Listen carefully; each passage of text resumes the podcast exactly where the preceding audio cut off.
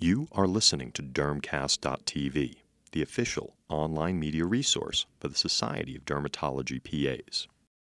I'm super lucky this morning because this is my second favorite topic to talk about, um, which is eczema. And if you're a pediatric dermatologist, you better like treating eczema because, literally, as Jim said, sometimes it's 50% of my day. So the fact that I ha- am an investigator for Regeneron Pharmaceuticals is re- relevant to this topic. Um, and we have four learning objectives today. So let's teach each other how to go about intensive topical therapies for your babies, the infants and children with atopic dermatitis. Let's talk about eczema prevention strategies. Let's learn how to do the wet wraps, and we're going to talk a little bit about bleach baths, which is also another favorite topic of mine um, for, the, for management of atopic dermatitis. I know you probably all see a lot of baby eczema as well, and I know I'm speaking to the choir when I say that, gosh, eczema can be really time consuming, frustrating. Parents feel like they have been there, done that, done everything, have every cream, and they are very nihilistic by the time they get to you. They're like, well, you can't do anything. We've done all of that. What you're selling, we're not buying. So it's frustrating for everyone, but it's very expensive to the healthcare system. So I would propose that we need to be doing a better job here. Um, we spend a lot on this quality of life, the, the, the, impact on quality of life for babies and their families, especially, um, can't be underestimated. In some studies, it's been shown to equal that of type 1 diabetes and asthma, you know, life threatening um, conditions. And we all know that every aspect of that family is, is really kind of stressed and challenged when they walk into your office. Sleep, interpersonal um, relationships, ability to go to work. But it's 2019. Excellent results are possible. And I'm here to tell you that most babies, 99% of infants that walk through the door, can be successfully managed with topical therapies. So here is where we're going to learn together how to take a baby like this with impetiginized, you know, atopic dermatitis to here this child who clearly hasn't bathed in several weeks from here to here. These are all two week before and after photos.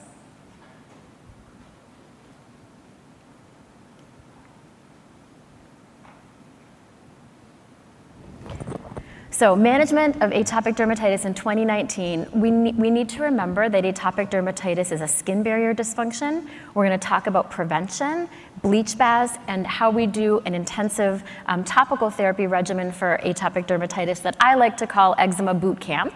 And then we'll spend a little time on the emerging biologic therapy, dupilumab. So, if we go back to basics, at the very first visit with that family who has a three month old that's just manifesting the signs of atopic dermatitis, it really helps to tell them, you know, we now feel like we know what the primary, you know, problem is here with your baby. This is a skin barrier dysfunction. Your skin's your, your baby's skin is not really keeping water in the way it should, and it's not keeping allergens and antigens out the way it should, nor is it keeping the Staph aureus off the skin in a way that it should. And this skin barrier dysfunction leads to all the things we see the increased colonization, the increased um, allergenic sensitivity, incre- which increases the risk for food allergies over time. And it shifts the immune response from that more healthy Th1 type to the Th2 sort of allergic diathesis, causing ultimately down the road the immune dysregulation. So I've often wondered in my clinic, you know, what are the earliest signs of skin barrier dysfunction? Are there infant predictors that we can look at that might tell us like which baby is going to go on and get eczema? And I do think that neonates exhibit early signs of skin barrier dysfunction, and it may manifest in these clinical presentations. So severe seborrheic dermatitis or cradle cap, baby acne, cephalic pustulosis, and early atopic dermatitis before three months of age um, are all in my opinion, and we've studied this in, in our clinic, we have a paper coming out in pediatric dermatology talking about this, um, this topic in our, in our infants. But these are really early signs that the skin barrier is not performing at its optimum. So we looked at about 455 patients in our clinic between zero and three months of age, and we looked for these three predictors. And it turns out the presence of any one of these diagnoses before three months of age resulted in an eight relative risk increase in the development of atopic dermatitis. So when we talk about prevention, we want to be identifying as early as possible so that we can maybe implement some of those strategies. And what are those strategies? Well, you've probably all heard about these emollient studies that have led to bigger clinical trials um, looking at the use of barrier repair early on in our neonates. So, in these two studies, one from um, the UK and North America and one from Japan, infants were randomized to receive a moisturizer right from birth. Um, head to toe, and the moisturizer varied a little bit, but it actually turned out that the the very act of moisturizing the baby resulted in up to 50% risk reduction for signs of atopic dermatitis at six months. And thankfully, there were no moisturizer related adverse events. And I think this is practice changing, and there's a larger study going on to validate this emollient effect. But I think we've all seen this in clinic. You know, if we get to these infants really early and we teach the proper skincare and barrier repair, they ultimately do much better. Um, another interesting um, thought is what, what else can we do to prevent atopic dermatitis? Because it seems that children in rural environments might have less or less allergy or less asthma. And it turns out that in children with allergic parents, two early exposures seem to be protective, pr- protective against atopic dermatitis, especially the early persistent phenotype, and that is having a cat or dog or early exposure to yogurt under 12 months. So those are just interesting tidbits that if you're talking to the families, you can kind of add. You know, if you have a pet that seems to be protective, you definitely want to be doing those early food introductions because we all know that now the earlier that we have the foods, the gut tolerance seems to be better. So in terms of eczema prevention, what can you do on that first visit? Well, grease is good. Talk, talk about early moisturization, um, prenatal cat or dog exposure, and early exposure to food. Um, this is my son in a bleach bath. Um, sodium hypochlorite has been around as a disinfectant, um, cleanser since you know the 18th century, and most pediatric dermatologists use it regularly in their practice and consider it a gold standard, I would say, for treatment of atopic dermatitis. And what you can tell the families is that it's really no different than a swimming pool.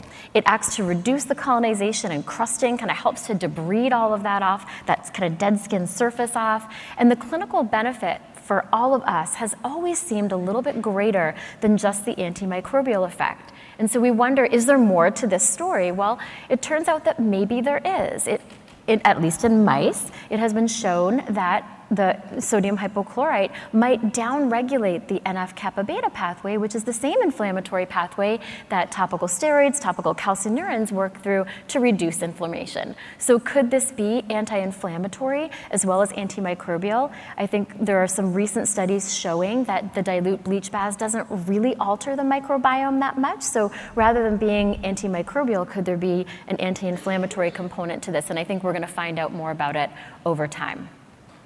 So here's what we know about bleach baths when you look at all the evidence. They're safe, they're inexpensive, they reduce Staph aureus colonization. They do not increase dryness or transepidermal water loss. They do not impact the pH of the stratum corneum, and they do not lead to antimicrobial resistance. So, what is the controversy here? Well, I think that a recent meta analysis actually might suggest that the benefit is from the actual tub bathing and soaking, and maybe it isn't the bleach, and I think we still have a lot more to learn about this.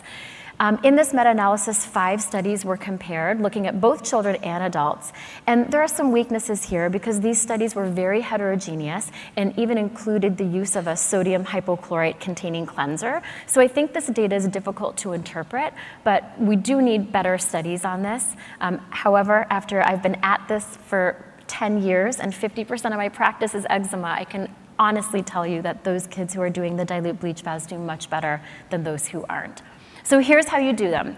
Um, you tell the family that they need to put in about a half a cup of regular plain bleach or a third of a cup of concentrated bleach into a full bathtub, you know, about four to six inches of water um, a few times a week, uh, or more if you're going to do really intensive topical therapies. And the message here this is similar to a swimming pool. You need to, and it's safe to expose the head and neck because, after all, that's where babies get most of their first infantile eczema, is on the head and neck. But a warning here not all bleach is bleach. So you have to know what's out there in Target because Splashless, Color Safe, Chloromax, all of these different varietals are lining the shelves and it is getting harder and harder to find the right bleach. We actually stock it in our pharmacy and in our clinic, our nurses have been so wonderful. They actually wrote the hospital and we got a grant. And so we now can provide the patients with a bag full of everything they need before they go home, which has really helped with um, compliance to dilute bleach baths and wet wraps, let me tell you. So what can we do to take this child who is scaly, itchy, erythrodermic even, um, here lichenified, that nipple dermatitis, a very sensitive sign for atopic dermatitis. How can we take him and get him better quickly and safely, and what's the evidence? Well, I think the best evidence in this for infantile atopic dermatitis, and even all the way through childhood, is for wet wraps. And so the Mayo Clinic did a, a nice little study just showing and demonstrating the safety and efficacy and the utility of wet wraps in their cohort over 30 years of inpatient wet wraps, where they do it very regularly. Um, most patients get very rapid improvement, really very few adverse events. Um, in this study, most of their patients received oral antibiotics. I'll tell you, it's not routine. We don't need oral antibiotics all the time, nor do we want to be giving oral antibiotics for every child that has a little Staph aureus colonization. They pretty much all have it. So here's this baby with lichenified, erythrodermic, horrible, um, you know, 100% body surface area involvement before and after inpatient wet wrap therapy. So you can clear them quickly um, and pretty pretty well just in a few days. So how do you do it? What is intensive topical therapy for atopic dermatitis? Well, basically it's bleach baths, wet wraps, topical steroids, and emollients. And that's really the main tools that you need. But I will emphasize that education here is super important. You need to spend the time um, because that first visit is utterly crucial. If, if they um, aren't buying in, um, you'll lose them. And that's the hard part about eczema, too, the challenge. The good thing about intensive topical therapies is that you can do it most of the time as outpatient. You can teach your families how to do this. And so what I call eczema boot camp in my, fam- in, in, my clinic is that, you know, when kids come in covered head to toe like this child, we set up a two-week, really intensive plan with very close follow-up to get them back in clinic and so that we can kind of um, taper down and reduce. But how we do it, how to optimize topical therapy is that you need bleach, you need some topical steroid of your choice. My main one that I would say is a go-to for infantile that you can use everywhere for at least, you know, for two weeks is triamcinolone, but the low strength, the 0.025. Um, I like Vaseline or Aquaphor in terms of an, an ointment-based emollient, and then damp cotton pajamas or a onesie. And so you need to discuss all of these elements at the same time. Talk about why you're recommending this treatment, that you're treating the dry skin, the itch, the inflammation and infection all at the same time, and you're gonna take a culture. I find this really helpful. Now, we all know that that culture is gonna grow Staph aureus. In some cases, it does surprise you, and you'll find strep on the skin, especially in intertriginous um, involvement or behind the ear. I find there's a lot of strep there. And then if there is group A strep, you know, colonization or overt impetiginization, that's a situation where I think oral antibiotics are a little bit more helpful. The utility of taking the culture, though, is to help with compliance because once you have a culture that says, oh, this is heavy Staph aureus, it's clindamycin resistant, are you doing your bleach baths in a couple of days on the phone? This kind of reinforces, oh, I, th- I think maybe th- this is a good idea. And so I think it enhances compliance. So here's how I would, you know, give my handouts in clinic. Um, immerse your child in a tub bath in lukewarm water nightly. This is important. A lot of people have very different bathing practices for their infants. They might shower with them, they might be kind of sponge bathing them, they might have one of the tubs that just has a sponge where you like lie the baby on a sponge. And so there's all different types of bathtubs, and I think verifying how is that child soaking, because I think it's part of the soaking um, that is really one of the most key concepts here. These babies do need to soak. They don't need any soap. For the first two weeks, almost every child that leaves my clinic will be doing a dilute bleach bath every single night. After the bleach bath, they get out, pat dry, you put the medicine, the topical triamcinolone or whatever you feel comfortable using on affected areas, including the face. Um, follow with a thick emollient, such as Vaseline or Aquaphor. I prefer ointments in babies. There's no reason that we need anything fancy or expensive here. Um, and then in the and, and, this is then followed by a damp pajama, so a cotton onesie um, that you can wet under warm water, squeeze it out, and kind of put on the baby. You can put a dry one over top, but most babies tolerate this really, really, really well. It's the children who are five and older who really kind of give us a hard time with wet wraps, but we try, we do our best. So, this really, this intensive topical therapy, these four things you're doing, can take these kids from here to here. This poor guy.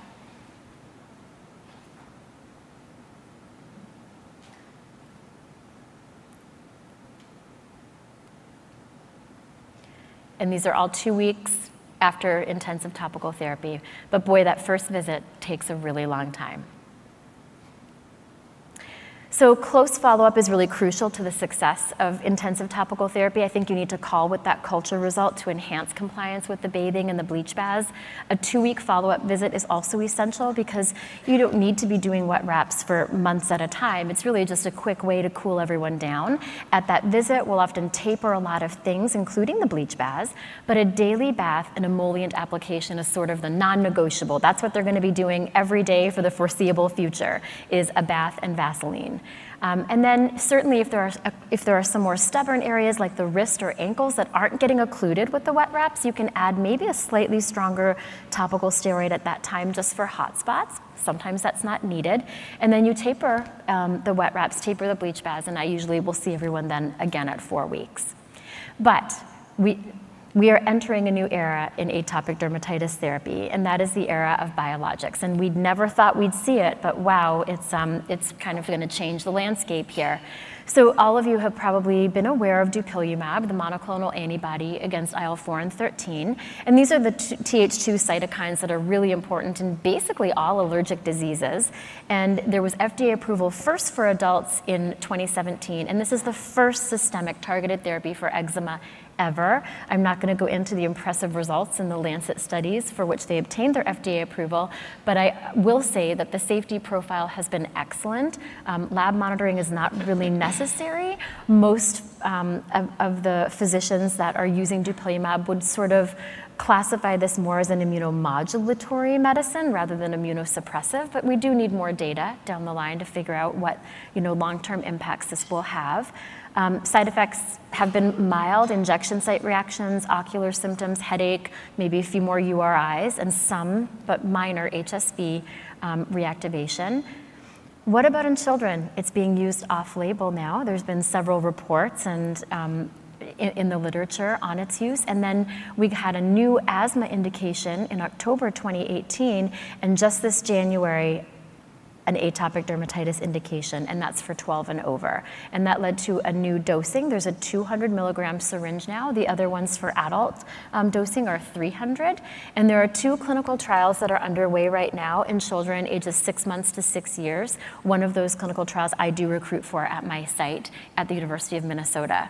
Um, and I think it's just really important as pediatric dermatologists and the pediatricians among our group in primary care and peds that we take, take a step back and think about how great it is that we are including children in these randomized controlled trials. Kids have been left out of this. They were left out of the psoriasis biologics, and still then we just use everything off label, not really knowing what, what we're doing. Um, so I do think that this is a good thing. It should be done safely, um, and but I do think it's really important, and so I'm really excited about this avenue. When we think about other tools in our toolbox for eczema, they become kind of rapidly less attractive. Um, all of the other systemic meds, again, we're using off label for pediatric atopic dermatitis. Cyclosporin, methotrexate, mycophenolate mofetil all have their own degree of serious adverse side effects that can come up, all require close lab monitoring. So when we're weighing the two in a in, in a child, um, it's very tempting to use dupilumab off label. The problem is then what is our optimal dosing? How do we get it approved by insurance? It's expensive.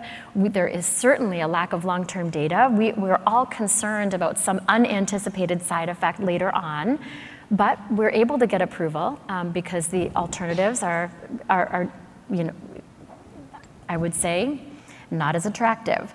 Um, and our team right now has over 30 patients on dupilumab, and we recently received approval all the way down to two years of age. And I just wanted to share with you a couple of cases because this is one of my 12-year-olds, my most, one of my most horrible eczema patients. The pruritus was out of proportion. I worked her up for you know every you know renal insult or even lymphoma that might be associated with pruritus out of proportion to what you would expect. But she had horrible recalcitrant eczema her entire life. Um, she failed intensive topical therapies, failed phototherapy, failed cyclosporin, and three months after Dupixent is, has a new life, really. She can go back to school. She had been off, to, off school for, for several months before we started. So we're really excited about how this has had a very positive impact on her quality of life. And this is one of my adolescents with um, that more kind of lichenified pruriginized variant of, eczema. And I think there are different phenotypes of atopic dermatitis out there, and um, it probably says something more about the disease that we'll find in the future. But this is particularly troublesome. Skin is so thickened and it gets very picked and pruriginized. And he was 11, um, had failed intensive topical therapies, and after 10 months of dupilumab, doing great. This is one of my other patients, another really severe patient. We have a very large Somali population um, in Minneapolis, and so, you know, some days 20% of my patients are, are Somali, and they do tend to have a lot of really severe eczema. And this is another one with more of a hypertrophic, lichenified um, type of atopic dermatitis. I actually biopsied this, this child because I was worried maybe I was missing hypertrophic lichen planus or something else, but this is all just horribly lichenified atopic dermatitis. Um, failed inpatient wet wraps, outpatient wet wraps, horrible um, pruritus, and dupilumab is having a really great impact on him as well. This is another eight-year-old girl who I've treated who had atopic dermatitis and a diagnosis of mast cell activation syndrome. I won't get into that disease too much, but symptoms of flushing, itching, um, other non-specific symptoms that she had all seemed to get better. I don't know if it's the dupilumab or not, but certainly her eczema um, has improved. And this little girl wants me to show you her face today because she is one of my also most severe patients. I've been treating her for four years. Um, she's now nine. She has failed everything. She got very hypertensive on cyclosporin, and so we had to discontinue it. She was having some benefit, and we finally were able to get dupilumab approved, and then, you know, eight months later, she's, it's been very life-changing.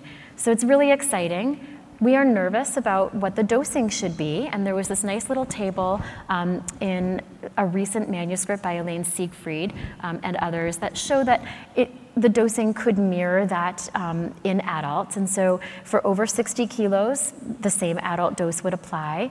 If the children are 20 to 60, you know, 150 to 200, which works out to be about three to six mgs per kg, I think is reasonable.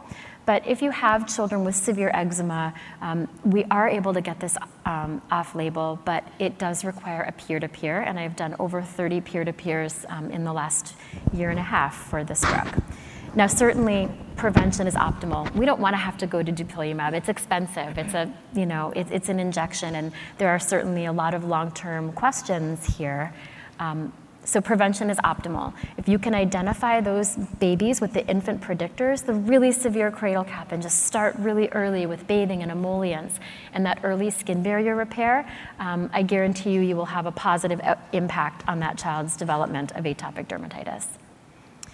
And so you need to spend the time, and that's one thing that I, that I always tell, um, especially my primary care colleagues, is that you have to teach them the basics. You have to teach them what you all already know. And then consider using intensive topicals right off the bat because your patients will be really, really grateful. Here's a note from one of my little eight-year-olds um, before and after wet wrap therapy. So you can see she's feeling a little better. And here she says, Dear doctor, um, P.S. The wet pajamas aren't that bad. So even children in mid-childhood can do them and do them successfully. Um, so take-home points with atopic derm. It's a disorder of the skin barrier. We know it's not a food allergy. We know it's not an immune system problem. That all comes later. Um, regular application of emollients can reduce the risk for developing atopic dermatitis. We should be doing this, all of us, all the time.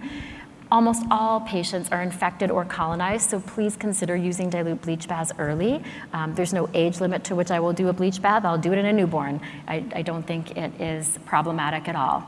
Um, intensive topical therapies are safe and effective, and excitingly, we're on the cusp of a new era, and that is, you know, emerging biologic therapies for this disease that has really had no attention in the last two decades. So, thanks for your attention, and I'd love to take some questions.